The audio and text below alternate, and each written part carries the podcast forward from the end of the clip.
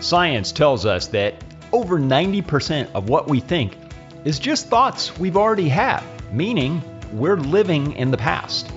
If you want to know how to live a better, more fulfilling, more joyful life, you want to live right now in the present.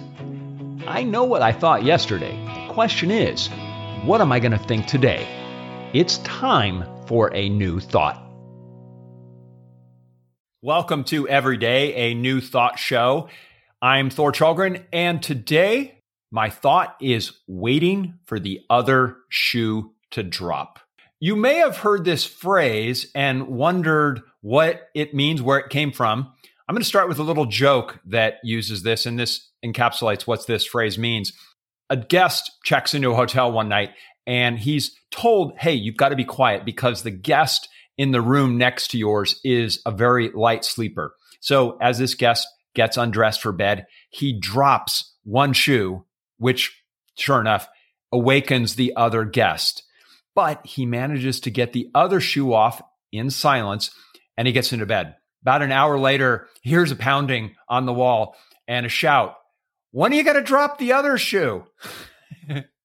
I love that. And apparently, this joke comes from New York City, the tenements in the late 19th and early 20th centuries, the apartments were built so close to each other, bedrooms one on top of the other. So it was common for when your upstairs neighbor did something, you would hear it. So if they dropped their shoe, you'd hear it and you're waiting for that repeat action. So this becomes a shorthand for waiting something that you know is coming.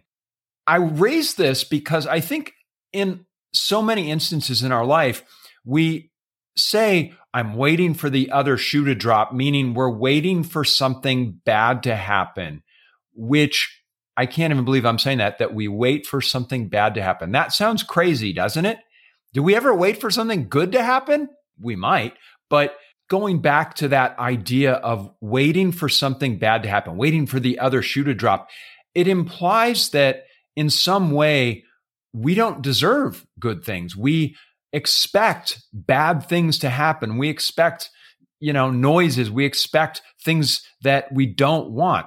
I'll give you an example in the cold and flu season. Maybe someone in your house gets a cold. What's a natural thought for you? I mean, maybe you this doesn't occur to you, but it occurs to me that you you're waiting for the other shoe to drop, meaning, you know what, I'm gonna figure I'm going to get this cold now too because someone else in the house has it. That's an example of waiting for the other shoe to drop. So, my question to you, my challenge is to ask Do you have this kind of mindset about certain things? Do you view something and go, Oh, here we go, just waiting for the other shoe to drop? Because if so, I'm going to suggest that you turn that around. And instead of that phrase meaning something bad or unwanted or undesirable is coming your way? What if waiting for the other shoe to drop meant something good was going to come to you? What if that first shoe is something great that came your way? And now you are waiting for something even greater to come again. That can be a way that we can turn that phrase around so that we start to have an expectation that great things are coming our way. So the next time you hear waiting for the other shoe to drop, imagine that it could be something great coming your way. Thank you so much for listening to Every Day a New Thought. If you like today's show, please consider subscribing to the podcast.